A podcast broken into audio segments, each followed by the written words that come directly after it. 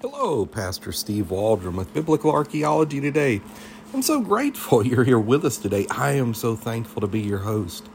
And we're going to be looking at some ancient manuscripts, but not in Greek. And this is where people who just kind of have a cursory knowledge of textual studies and textual criticism, it's called.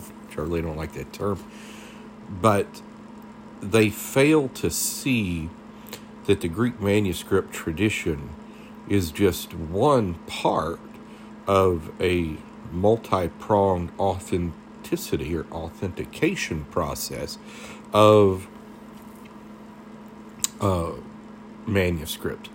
Because unlike the Old Testament, Hebrew, and a little Aramaic, the New Testament, I mean, as soon as the gospel went somewhere, and according to Romans and Colossians, it went to every creature under heaven about twenty years after the day of Pentecost, which is feasible, by the way, if you do the math.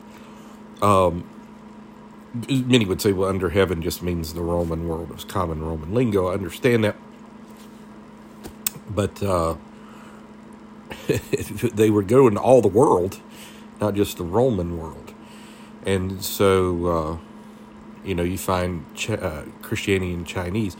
And some groups have even, you know, tried to find Christianity in the so-called New World at a very early date. But that's a whole nother topic. But uh, so every time the gospel went to a new people group, the first order of business was to translate the Bible in their language so they could have God's word spoken to them in their native tongue. So God bless. Thanks for being here. Let's get started. We're on page one twenty-two of the Popular Handbook of Archaeology in the Bible by Holden and Geisler. And it starts with this.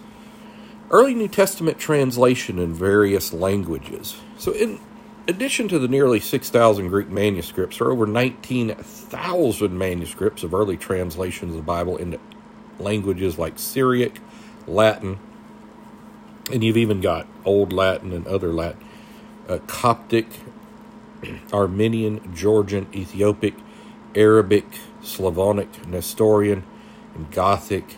There's so many more. Amharic. Metzger does a very good job of listing those. That makes a total of some twenty-five thousand manuscripts. Nothing like this exists for any other book in the ancient world. And I've actually heard there's over twenty thousand manuscripts, but we won't split hairs there. And then there's lectionaries, and then there's quotes by early Christian writings, and even people that were against the church, like Juvenal, you know, would quote Scripture and talk about people from Scripture in uh, lampooning and satirizing the church.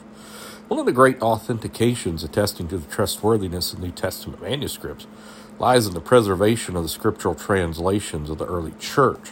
To produce a version, one must translate from original language to another, for example, Greek to English or Hebrew to German. To accomplish such a task, one must not only have a clear knowledge of the languages addressed, but also an understanding of how to preserve both the form and the meaning of the text.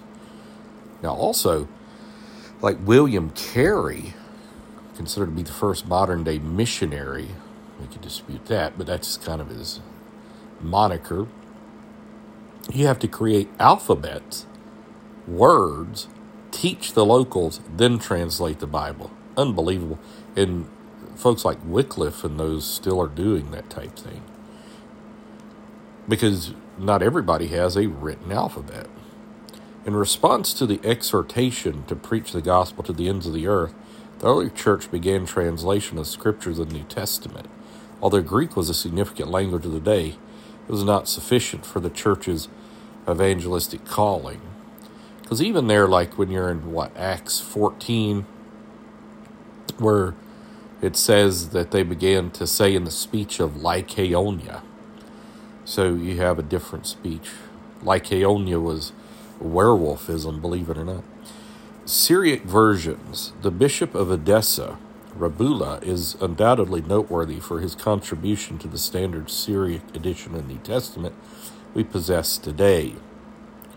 A lot of people talk about a Heraclean recension also.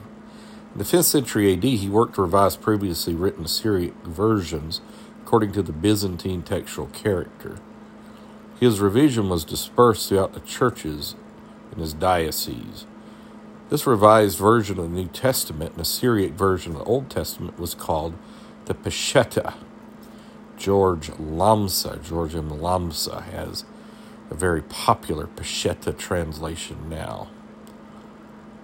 Other noteworthy versions come from the works of early church fathers such as Origen and Tatian. And I think Orthodox Christians would consider both of them non-Orthodox.